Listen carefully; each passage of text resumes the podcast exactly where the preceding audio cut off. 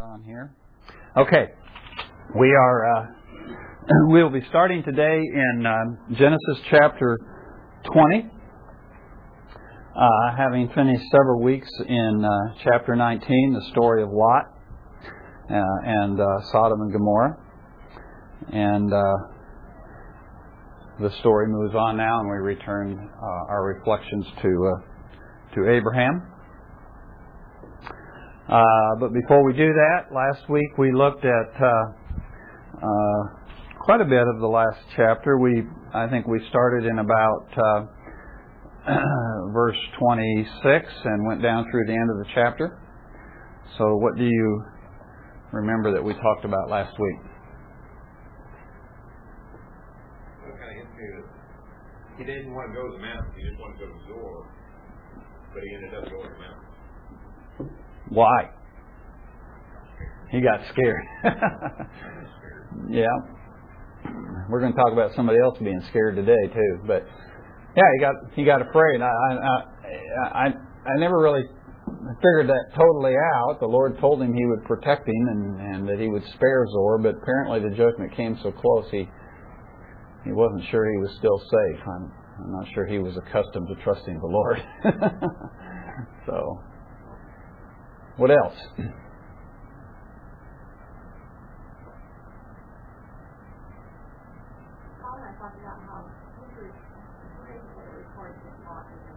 Mm-hmm. Uh, uh, Peter. Okay. Yeah. It's a little hard to fathom though because children make such poor choices. It kind of results in of the parents making Mm-hmm. or not living Yeah. Life. Yeah. But I don't know. That's my thinking more than. Yeah. well, unfortunately, you were in Florida when we answered that question. yeah, you missed that. You missed that Sunday, but it's on the internet. But uh, uh, yes, he is righteous, and it very clearly declares him to be righteous. And when we started in chapter 19, we actually looked at several things, even in chapter 19, that show that he is a righteous man. Uh, but you, you have to you have to look for it because it's not real obvious because he makes so many bad mistakes and he makes so many compromises in his life. But we had stressed, um, and it's good you brought that up because we had stressed the importance in studying the life of Lot. It's important that we recognize that he was righteous because if we don't recognize he's righteous, then we will fail to see the the capability that we as righteous people have to make the kind of mistakes that Lot made and he makes a whole passel of them.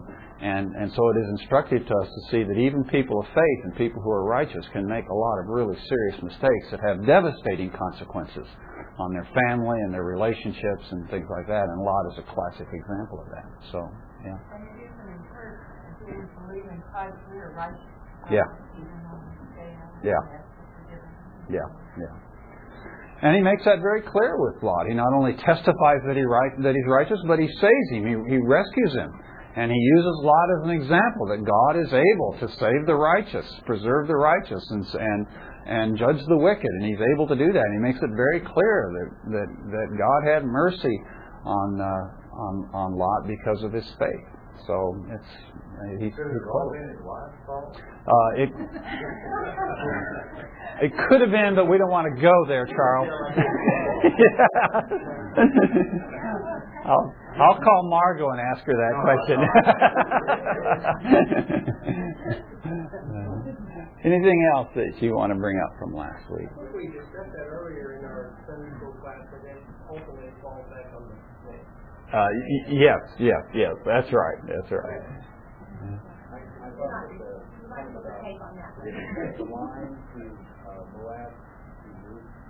Uh huh. uh.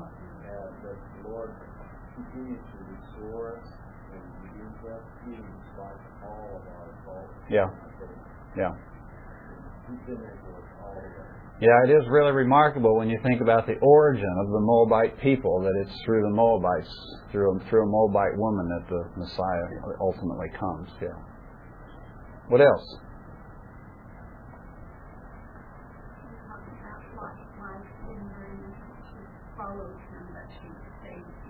Okay. Okay? So it wasn't just a furtive glance over her shoulder that cost her her life. It's that she was lingering back. She was she was she was staying back and she was behind a Lot. So when Lot arrives safely in Zoar, she's still in the in the in the area of destruction, and she looks back and she contemplates and she desires and she longs for the world she's left behind, and she gets caught in the judgment of God.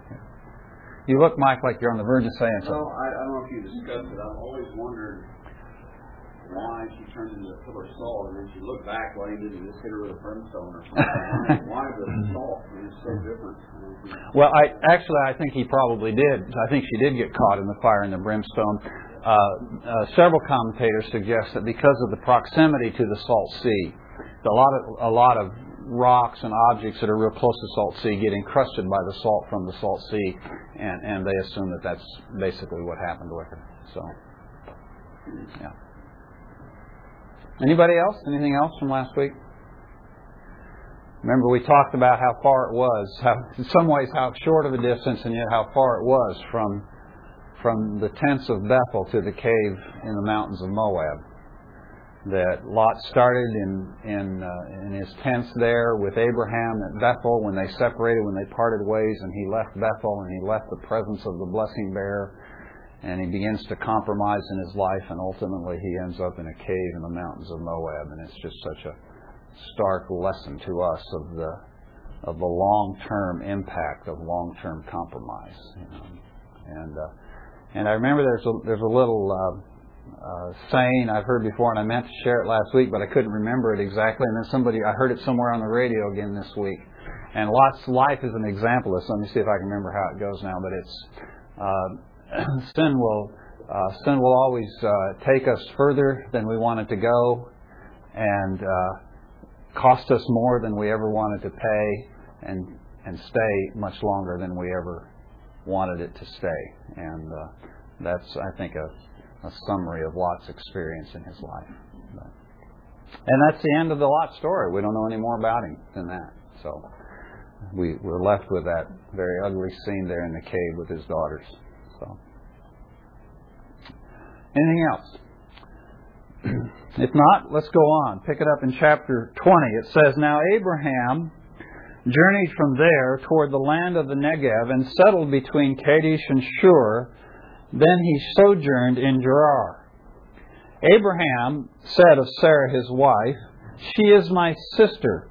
So Abimelech, king of Gerar, sent and took Sarah. But God came to Abimelech in a dream of the night and said to him, Behold, you are a dead man, because of the woman you have taken, for she is married.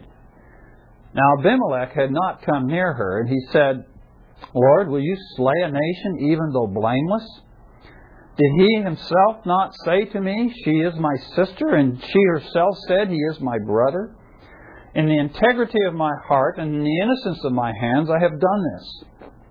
Then God said to him in the dream, Yes, I know that in the integrity of your heart you have done this, and I also have kept you from sinning against me. Therefore I did not let you touch her. Now therefore restore the man's wife, for he is a prophet, and he will pray for you, and you will live. But if you do not restore her, know that you will surely die, you and all who are yours. Okay? That's uh, all the further we'll get in the story today, which leaves us at a very unsatisfactory point, of course. But but uh, there are a number of things for us to think about.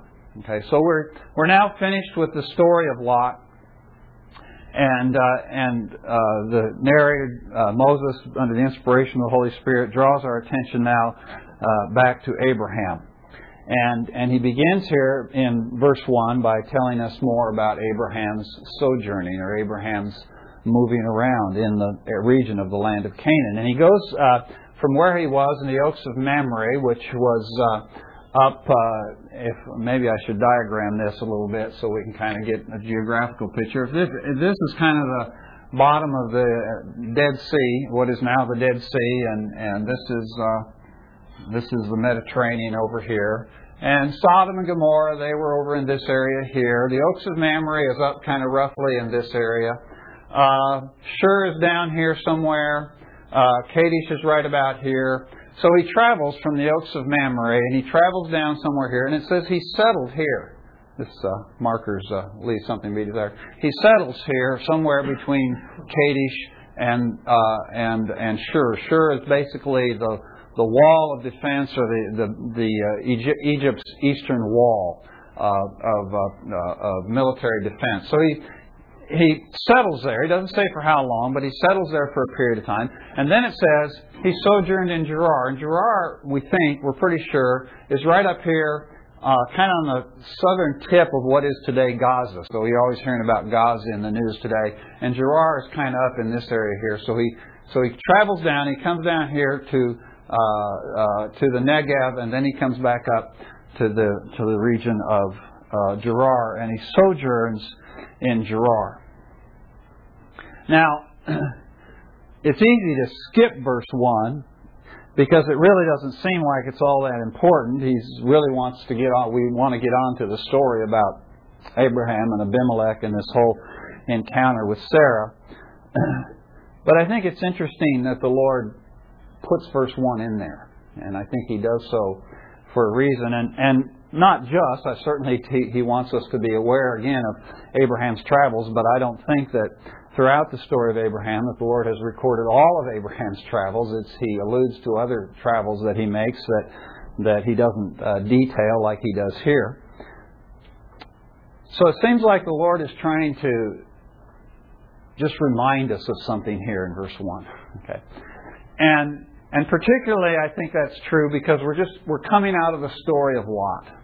Okay, and the thing about Lot was that although he started out with Abraham 25 years earlier, and he left he left with uh, with Abraham 25 years later, and he traveled around with Abraham. Eventually, he got tired of this life of sojourning, okay? And he wanted to settle down. So as he moves over, he moves his tents over into the valley of the Jordan. Eventually we find him settling down and buying a house and settling in there in Sodom. And and and in contrast to that, then, when we get into chapter 20, we're reminded that here's Abraham, and he's 100 years old now, or close to 100 years old.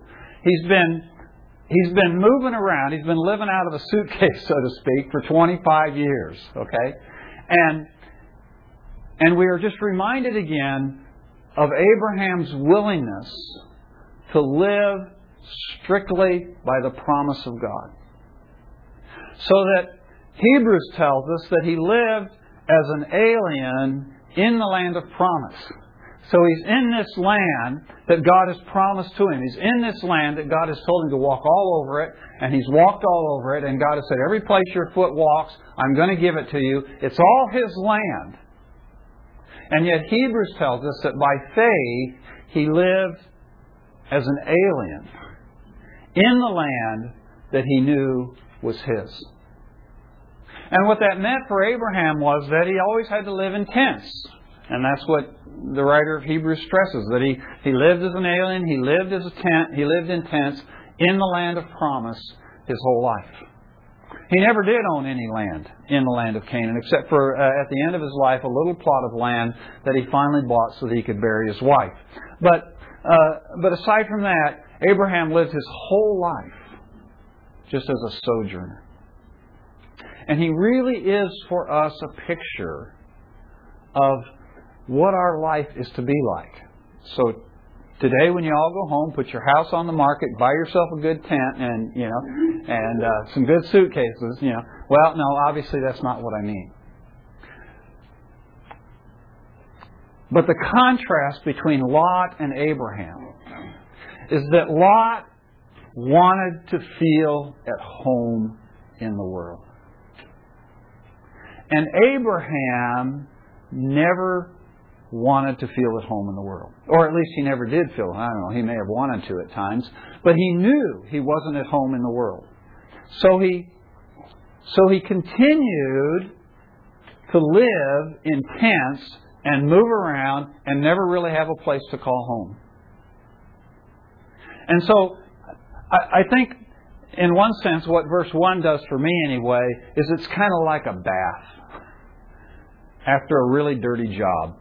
you know, when I come home in the evening after I've been out in the heat working, you know, in 95 degree heat and I'm all sweaty and dirty and you know, there's nothing like a good shower to get cleaned up and feel refreshed. And that's what Genesis chapter 20 verse 1 does for me after that whole chapter 19. Is I go, well, here's Abraham. And in spite of all this junk that Lot's been involved in and this whole ugly story of Lot, we come to chapter 20 and we remember Abraham. And remember this guy who still is just being faithful day after day to live by the promises of God. Now we're going to look at something about Abraham that's not all that pleasant, okay? And we're going to we're going to take some time to think about it and it's not the first time this has happened with Abraham, you'll remember. But but it is refreshing to remember here's a guy who was looking for a city whose architect and builder was God. And he was not going to be satisfied with anything less. And so even though he's 100 years old, and even though he's been living out of a suitcase for 25 years, he is still unwilling to make the compromise that Lot was willing to make. Because he cherishes the city of God more than the city of man. Okay? Well, so he goes to he goes down to uh, uh, to the Negev for a while. He comes back to Gerar, and when he gets to Gerar, then it tells us something that Abraham did. What did he do when he got to Gerar?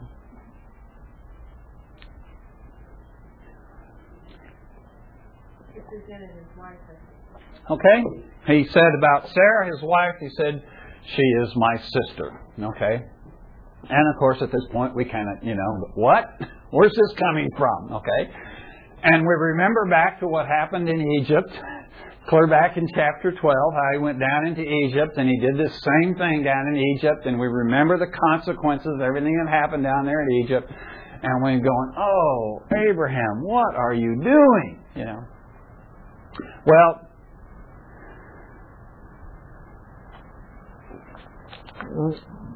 one of the things we need to ask ourselves is why does Abraham do this?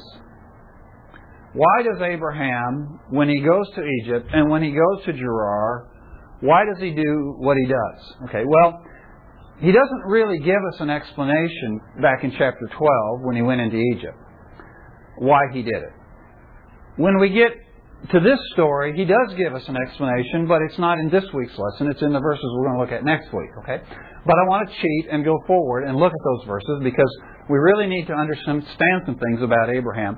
And I think as we do so, we're going to find out, at least to me, I get kind of encouraged. I get encouraged about Abraham. When I read his reasons and then I think about what he did. Okay, and I'll explain that in just a minute. But if you go down uh, after he gets confronted by Abimelech uh, later in the story here, uh, Abraham seeks to explain himself. And he says in verse 11, Abraham said, Because I thought surely there is no fear of God uh, in this place, and they will kill me because of my wife. Besides, she actually is my sister, the daughter of my father, but not the daughter of my mother, and she, beca- excuse me, became my wife. And it came about when God caused me to wander from my father's house that I said to her, This is the kindness which you will show to me everywhere we go. Say of me, He is my brother. Okay? So there's Abraham's justification or his explanation for what he did. So let's kind of back up for a minute. Let's go all the way back to Haran, 25 years earlier. And God comes to Abraham there in chapter 12, and he makes those really astonishing promises to Abraham. He says, Listen, I want you to go out to a place that I'm going to show you, and I'm going to bless you. Uh, he doesn't actually tell him he's going to give him that place, then he waits till he gets there. But he says, uh, You go out to the place I'm going to show you, and I'm going to bless you, and I'm going to bless those who bless you, and curse those who curse you, and through you all the nations of the earth will be blessed. And, and he makes all these wonderful promises to Abraham, but it's all conditioned on Abraham being willing to get up and leave his father's house in Haran and go out not knowing where he was going and follow the Lord. Well, ultimately the Lord leads him to Canaan. And when he gets to Canaan, then the Lord shows him the land. He says, You see all this land as far as you can see. I'm going to give you all of this land. Okay? So this is the this is the background for what's happening here with Abraham. So Abraham gets this instruction from God to get up from Haran and go, and he gets equipped with all these wonderful promises of God. So as Abraham now is in Haran and he's packing his suitcase, getting ready to go, and he's talking to his wife, what does he tell her?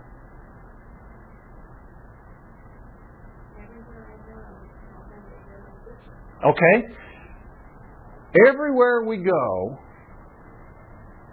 you tell them you're my sister. Because we're going out to places where people don't fear God. Okay. Now, why did he want her to tell people that she was his sister? He would be killed. So that he wouldn't be killed. Okay, just keep that in mind for a minute. Okay, so that he wouldn't be killed. Where did he want her to say, "She is my sister. She is. He is my brother."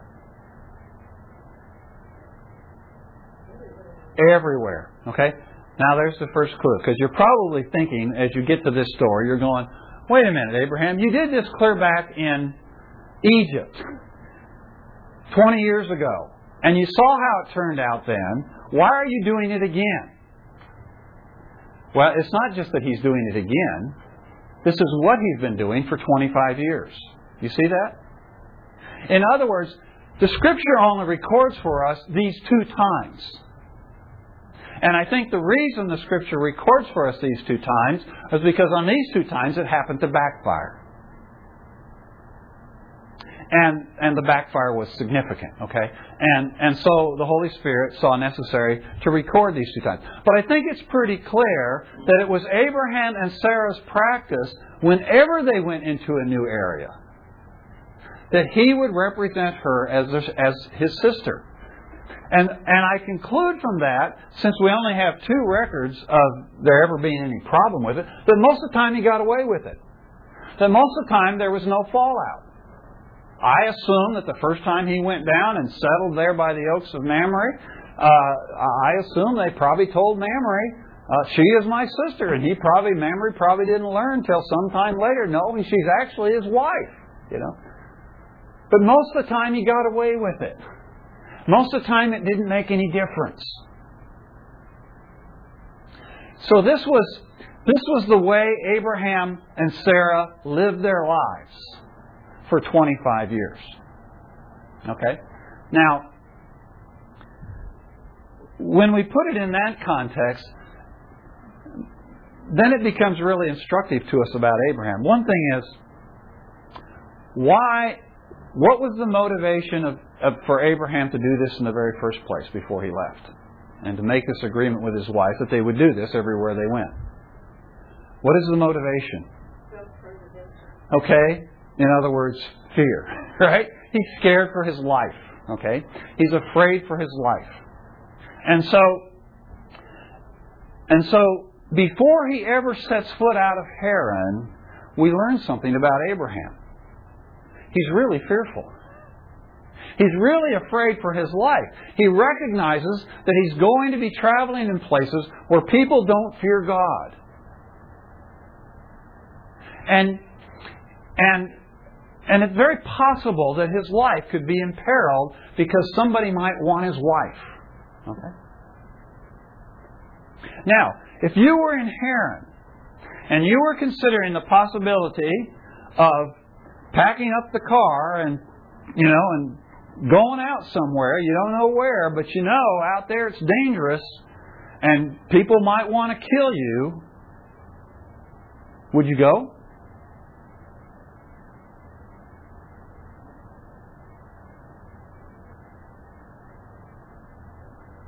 Everybody's quiet. Why did Abraham go? Because God called him to. And I just learned something about Abraham in this.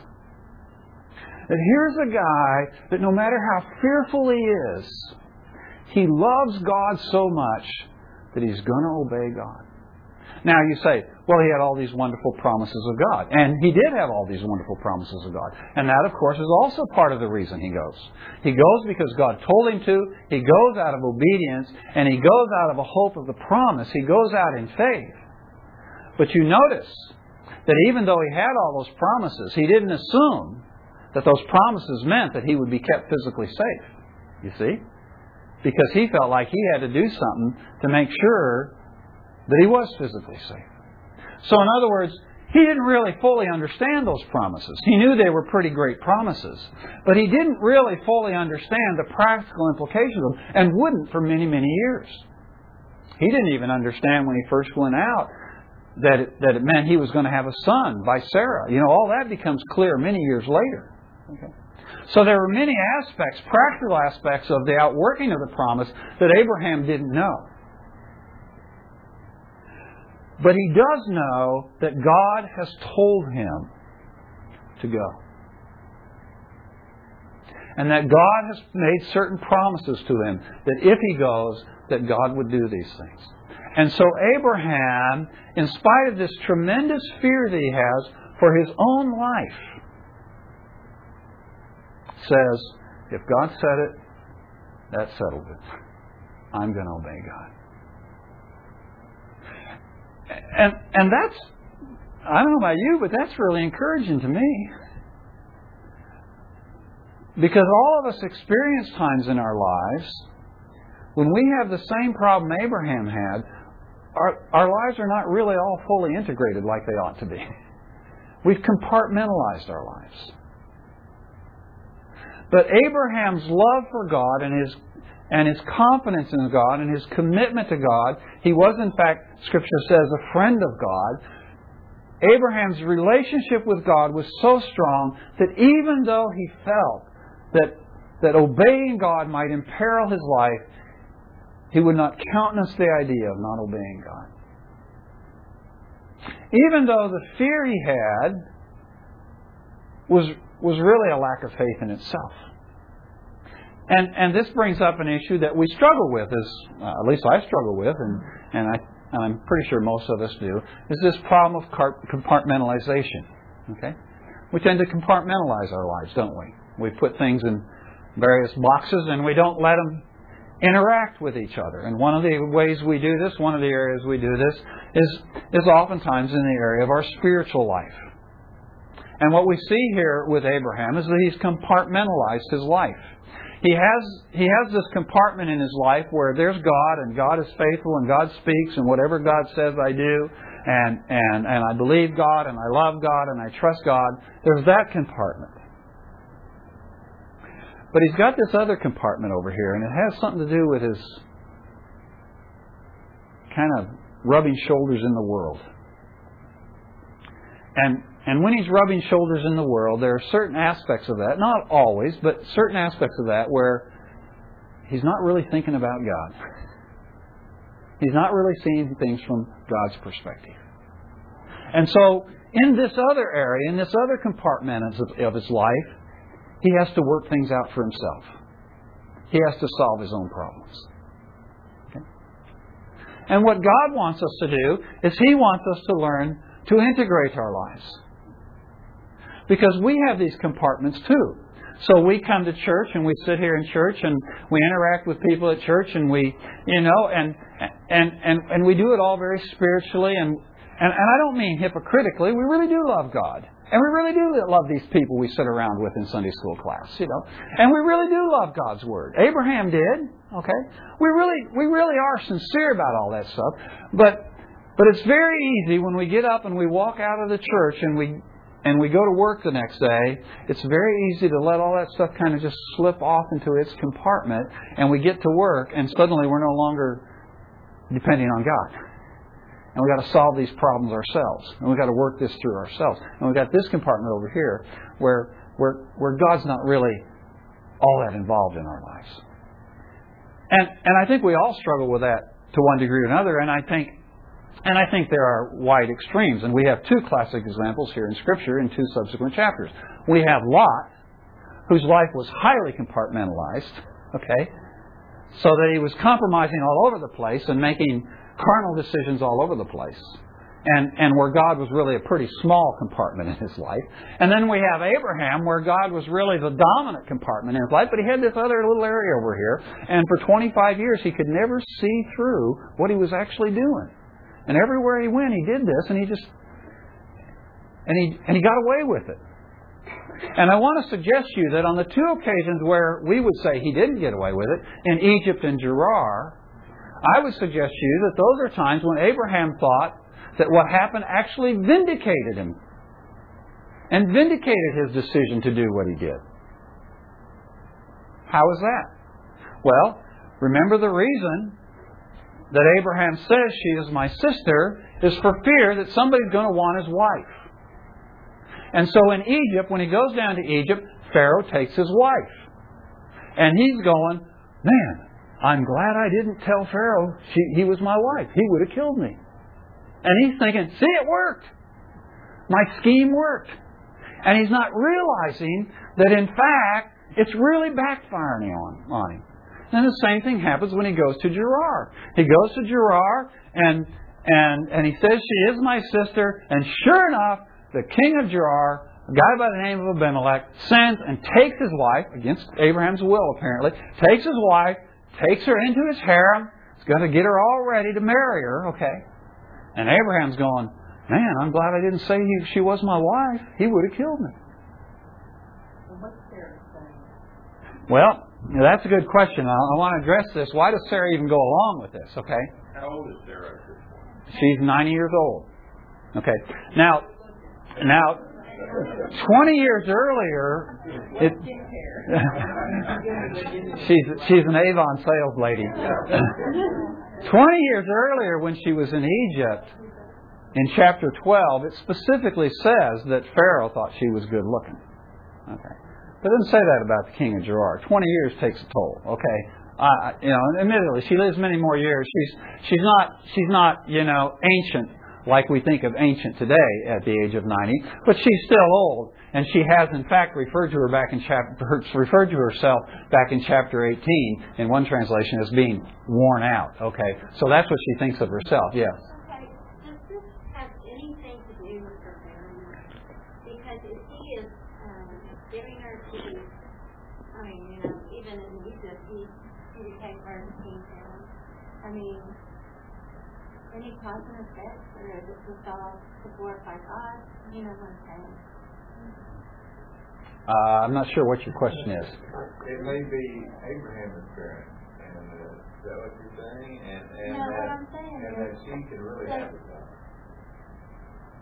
Does God prolong the coming of the promise through Sarah because of Abraham's fear for his own life? Possibly. Uh, possibly, but we don't know that for sure. We don't know exactly why God prolonged it. I do think, I, I personally think that it was prolonged in part because of their of, of their scheme with Hagar and, and, and the birth of Ishmael, that then he then had to wait for Ishmael to reach maturity before he could then have. So I think to some degree it was affected by that decision. How much it was affected by these decisions, I don't know because Scripture doesn't tell us, but you know it's a distinct possibility. I think oftentimes the Lord is caused in our life to, to wait to do things because because we keep interfering with His plans. But we'll see in a minute that's that's not always the case. But but uh, I, I- wouldn't know exactly which way to answer your question. But that you know it is something to ponder. This shows you the power of. Yeah. All have it, Yeah. and how you really just put it all up. Yeah, we really do. When when you operate out of fear, and that's why over and over and over again in Scripture, God says, "Fear not, fear not, fear not," because He knows what kind of things we do when we're afraid. Well, so you all brought this question up, so let's address it. Why does Sarah go along with this? Why doesn't she just say, clear back and hearing, who are you kidding? I'm wearing a wedding ring, man, and I'm going to make it known I'm your your wife. Well, she is submissive, okay, and Scripture makes a point of that. She's a submissive wife, okay. But let me point out to you that it doesn't. I'd like to hear what Ginger's saying to Mike right now.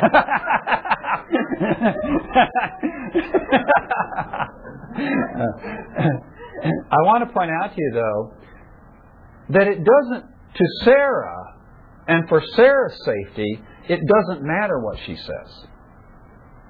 In other words, she's going to end up in somebody else's harem anyway if somebody's determined to take her.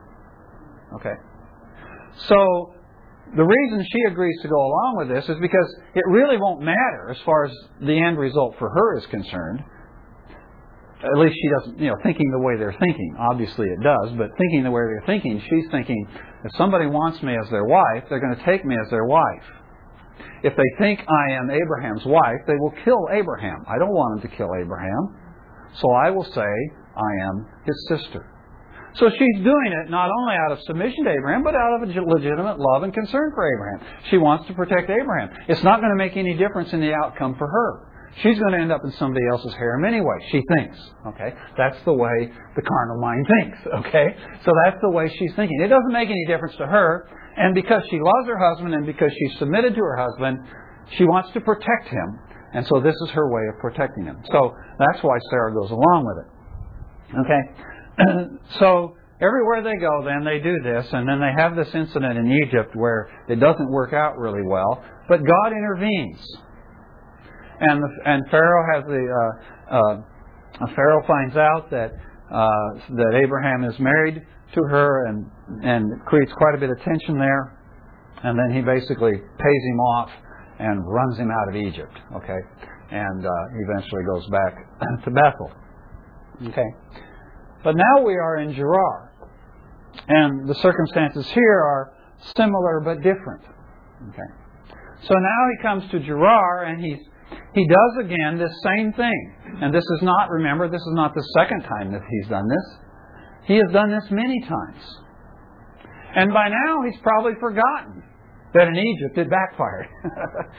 because it's worked so well everywhere he's gone. He's just gone, she's, he's my sister, and but nobody's tried to grab his wife and run with her. And so eventually, when he finds out he could live peacefully with people like like uh, Mamre, who he eventually becomes an ally with, and then he can say to her, say to them, well, you know, actually she is my wife, you know, but but you know, I, I, I say she's my sister for this, you know, and it all works out well for many years until he comes to Gerar.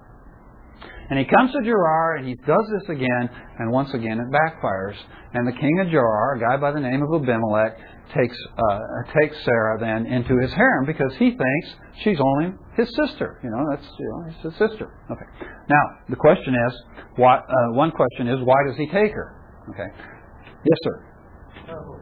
Back, back in the day when you when you wanted an ally and you married into the ally and kinship and that kind of stuff, is it possible that he said, "Hey, this guy has a lot of land, a lot of animals, a lot of," and he's a, he's a, uh, in our group that if I if I take a sister into my harem, then Exactly. then they're allies. Yeah, exactly. I think that's exactly what's happening here. Uh, remember, she's 90 years old.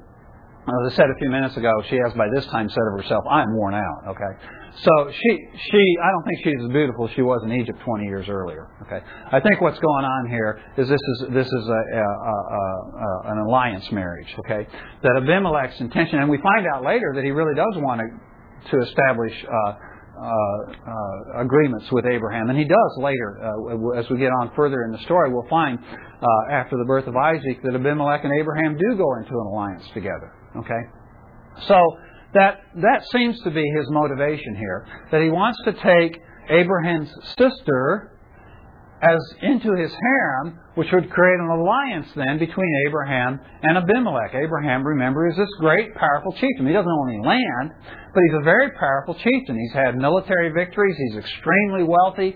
Uh, he's got all these cattle. He's very, he's apparently quite influential uh, at this point. point, and so it would serve Abimelech's interest to enter into a marriage alliance with Abraham. And so that's what he does. He goes and gets Abraham's sister and brings him it brings her into his harem. Okay? Rick, I'm thinking now. You know, this is the guy a few chapters back when Lot was taken, and went after him with four kings. Now he's down here and they take his wife and he just boom. I'm scared that this wing of inconsistency, which I can understand. I think the same thing. I'm going. I'm going. Why don't you get your 300 guys and go after them? You know. But there is a difference in that Abimelech and and the people of Gerar are in Canaan. They're the people of Canaan. And he's got to live with these people and all their neighbors afterwards. when he went after the four kings, they were from Mesopotamia. You know, when he cleaned their clock, they just ran back to Mesopotamia. So it didn't have implications on his ongoing relationship. I don't know if that's the reason, uh, but it, it is an inconsistency that makes you go, Abraham, what's going on here? Why don't you defend your wife for crying out loud? Uh, and maybe he did. It doesn't tell us, but maybe as soon as it happened, he went into prayer. I don't know. There really was no uh, evidence of anything but a blessing of God besides one pressured relationship and one part of the relationship. Because he, came out wealthy times. Yeah. And uh, except this one slip up with one relationship. Yeah. Yeah. Yeah. So, so Abimelech, and incidentally, the name Abimelech, we're going to come across that name again. Because this happened in Genesis 12 with Abraham in Egypt, and it happens here in Genesis 20 with Abraham in Gerar, but it's also going to happen with Isaac in Gerar, with a guy named Abimelech. Okay. But don't think they're the same guy. Okay. The name Abimelech is, is probably a throne name, like the name Pharaoh or the name Caesar. Okay, so Abimelech is apparently uh, uh, the, the just the designation, the name that the king of Gerar carries, like the king of Egypt carries the name Pharaoh, or the king of, of Rome carries the name Caesar. And you know, you had a number of Caesars, you had a number of pharaohs, and you apparently have another a number of Abimelechs. Okay, so this is apparently his throne name. But he comes and he takes uh, he takes Sarah into his harem. Uh, and then things just kind of take an ugly turn. for Abimelech, they take a great turn for Sarah and Abraham. Because it says in. Uh, uh, well, first of all, before we before I do that, uh, jump up to verse four. It says, "Now Abimelech had not come near her." So there is a period of time in which she's in his in his harem, but he's not had any kind of contact with her whatsoever. Uh, certainly no sexual contact.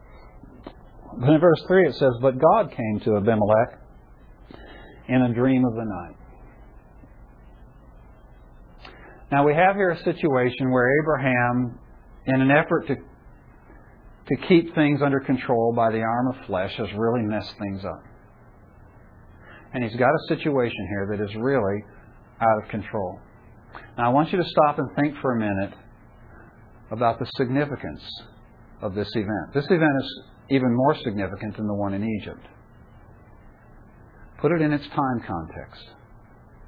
Back in chapter 17, God came to Abraham and wanted to establish uh, the sign of the covenant, circumcision. And in that whole interaction in chapter 17 with Abraham, he says to Abraham, At this season next year, you will have a son by Sarah.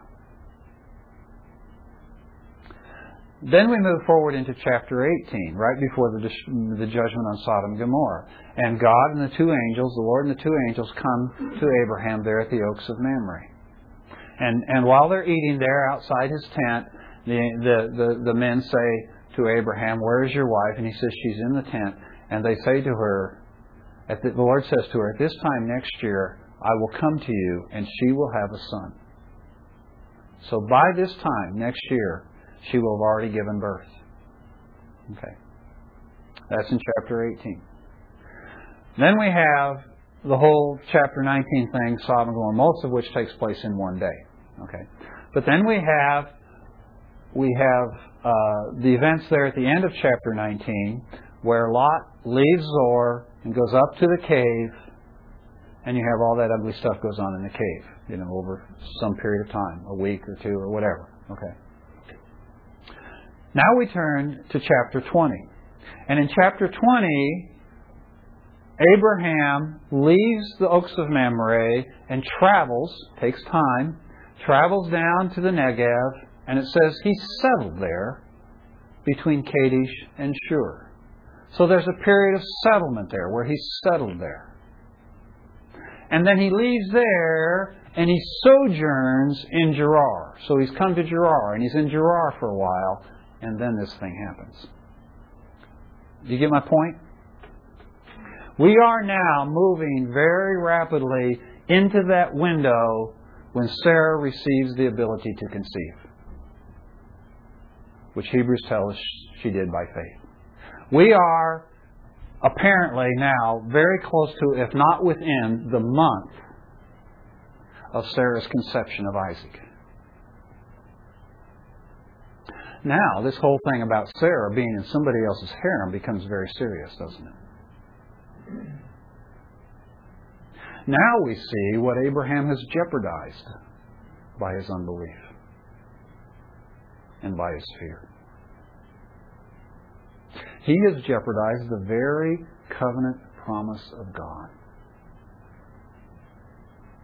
And now the situation appears to be completely out of control.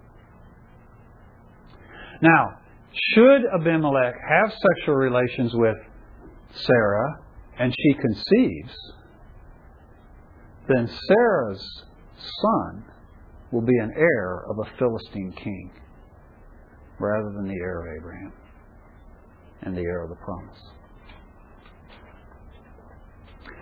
But even if they do have, if they, if Abimelech and Sarah have sexual relations and she doesn't conceive, and perchance somehow she ends up back with her husband, then whose son is born to them?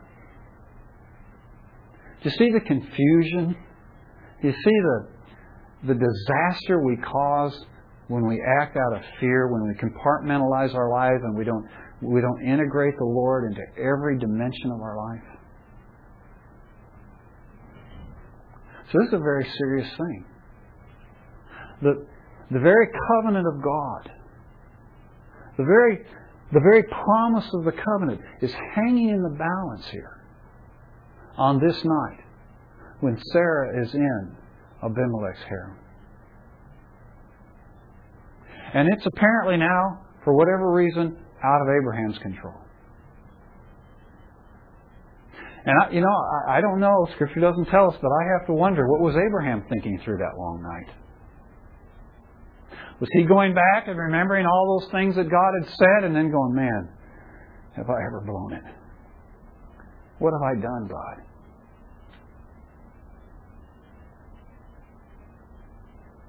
And then come to the most wonderful words in all of Scripture in verse 3. But God. It reminds me of Ephesians, and Paul goes on and on and on about. Um, he goes on. Uh, what is it? Ephesians. Uh, uh, let me look at it so I get it right. Ephesians two. Um,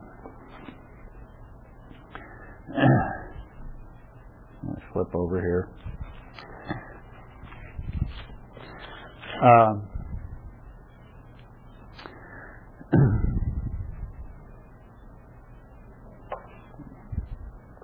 Yeah, I'm trying to find the verse. Oh, here it is. Okay, great. Yeah.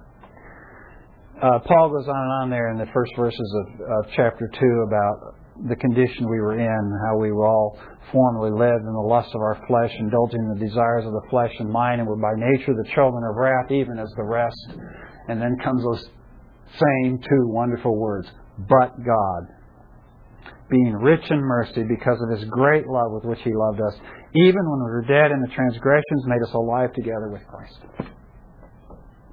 When we have when we have totally messed up everything, when when our foolishness has has completely messed everything up. And it looks like through our folly and our foolishness and our unbelief and our doubt and our fear that we have messed up the promise of God.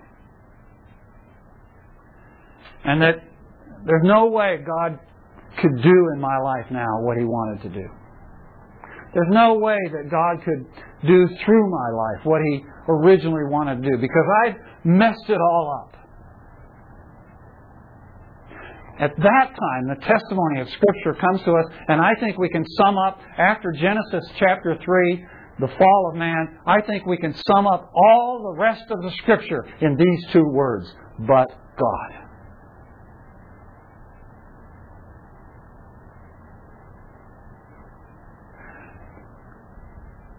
Abraham has made a complete mess of things. And it is quite possible now that his wife, for whom he's been waiting to bear a child for lo, these many, many, 50, 60, 70 years, however long they've been married, he's been waiting for her to have a child. And now, in a moment of stupidity and fear, he messes it all up, and now she's going to have a child by somebody else. But God. But God. And God comes to this pagan, unbelieving king, this Philistine king. He comes to him in a dream of the night. And he says, Abimelech, you are a dead man. Boy, that would end my dream in a hurry. I would be wide awake. you are a dead man because of the woman you have taken. She's married. Well, of course, immediately Abimelech kicks into high gear here now, you know, and he's going, well, wait a minute, wait a minute. You know, and he, and he does an Abraham thing here. Did you notice that? Lord, are you going to destroy a whole nation that's blameless? He's starting to kind of sound like Abraham here. Go back there in chapter 18. Lord, will you destroy a whole city if there's ten righteous? And and Abimelech's going, Lord. Now notice how Lord is written there in your Bible. It's capital L, small O R D. Okay, so it's not capital big capital L, small capital O R D, which would be uh, would be Adonai. Uh, uh,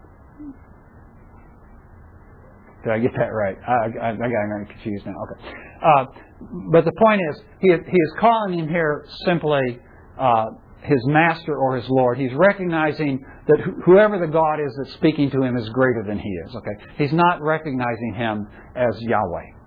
Okay. He's not recognizing Yahweh. He's recognizing simply as a master. So it's not that he has a personal knowledge of God here.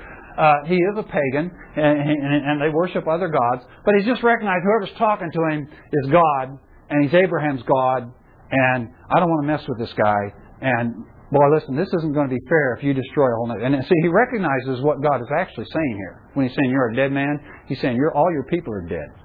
That's what God's saying. And I go, well, wait a minute, God. Now, come on, let's be reasonable here. You know, it's not not all the people of Gerar did this. Abimelech did it. You know. But it illustrates to us how what is at stake here? It illustrates to us how dangerous this situation is. It illustrates to us here that the salvation of the human, entire human race is at stake. And God takes it very seriously. Because your Savior and my Savior is going to be a descendant of Abraham and Sarah. And so it is imperative here that this guy get the message. Don't you touch this woman. Well, he pleads his innocence. He says, he says, uh, in the integrity of my heart and the innocence of my hands, I have done this. And then God says to him, Yeah, I know. I know. I recognize it in the integrity of your heart. Meaning, I recognize that, that you didn't intend to take a man's wife. Now, notice he doesn't say he's innocent. Abimelech claims integrity and innocence. God only allows integrity. He doesn't allow innocence here. And and and you'll notice that God says of Abimelech, He says, "You are a dead man," present tense. In other words, you are already under my judgment. And we know, we'll find out later in the story, he's already sick unto death. He's already been struck with an illness that will take his life. Okay, uh, and and that'll become clear as the story goes on. And it, and it just reminds it reminds us of what the Lord said to Adam and Eve in the garden when He says, The day you eat of this tree, you will surely die. And the verses we were just looking at in Ephesians tell us that we were children of wrath, even as the rest. In other words, when we sin, we are already dead men. We are already under the wrath and the curse of God. And Abimelech is under God's wrath. Even though he did not knowingly take a married man, he is about to commit adultery. But God, knowing that he did not do so intentionally, says to him, Yes, I know you did this in the integrity of your heart. And for that reason, I have kept you from sinning against me. And I have not let you touch me. And then we discover that the very sickness that is God's judgment on Abimelech is also the very same thing, apparently, that's kept him from being able to go into Sarah. So it's also been God's mercy on his life. So God, in his great mercy, has had mercy not only on Abraham, but has had mercy on Abimelech. And he has actually prevented Abimelech from committing this horrible, horrible deed. And we learn something about God. He doesn't always do this, but sometimes He does this. Sometimes God actually keeps people from sin in order that He can fulfill and complete His purposes and His plan and His promise. We see an example of that in 1 Samuel with David. Remember when David had that whole thing with, uh, what was the guy's name? Nabal? Uh, and and uh, Nabal made him mad, and he, Nabal was wrong. He was a wicked man, he, and and David got really mad, and he's going to go kill him, and he was on his way to kill him. And Nabal's wife came and intercepted David and says, "Don't do this. You're the king, and you know, don't make this mistake. Don't kill this guy out of your. You know, God will take care of this." And David listened to her, and he didn't kill Nabal. And in chapter 25 of 1 Samuel, he says to the Lord, he says, Lord, I thank you that you kept me from doing that. There are times by God's mercy when he just keeps us from sin. We're headed headlong into it. And many times we go on and God lets us sin, but there are times when there's too much at stake. And God in His mercy intervenes, and He kept David from sin.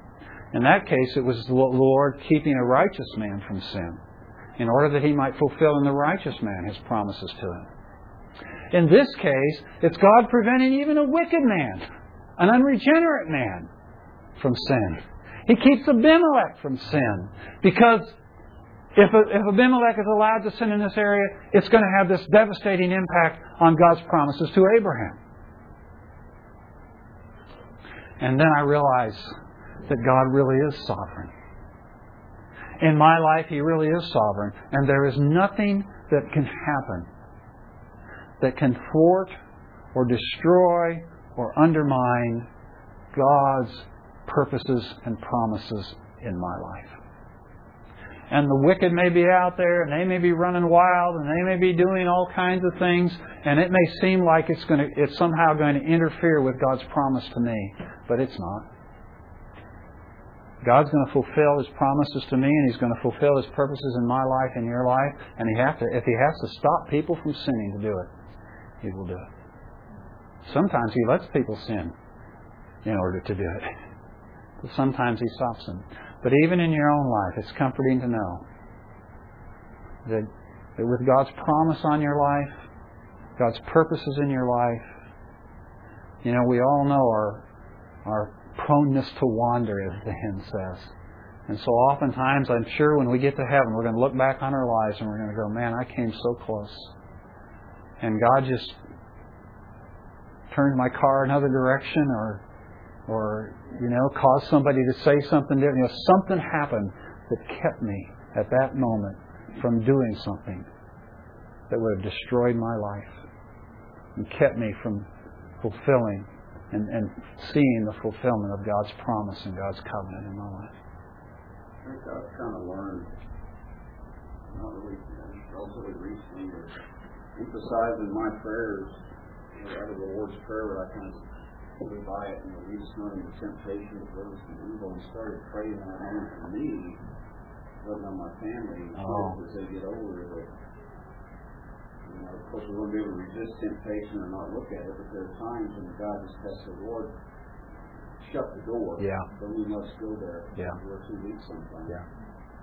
And he promises that. 1 Corinthians 10.13, There is no temptation taken you, but such as is common to man. And God is faithful, who will not allow you to be tempted more than you are able. So God promises that. Well, next week we'll go on and we'll look at the rest of the story. Okay?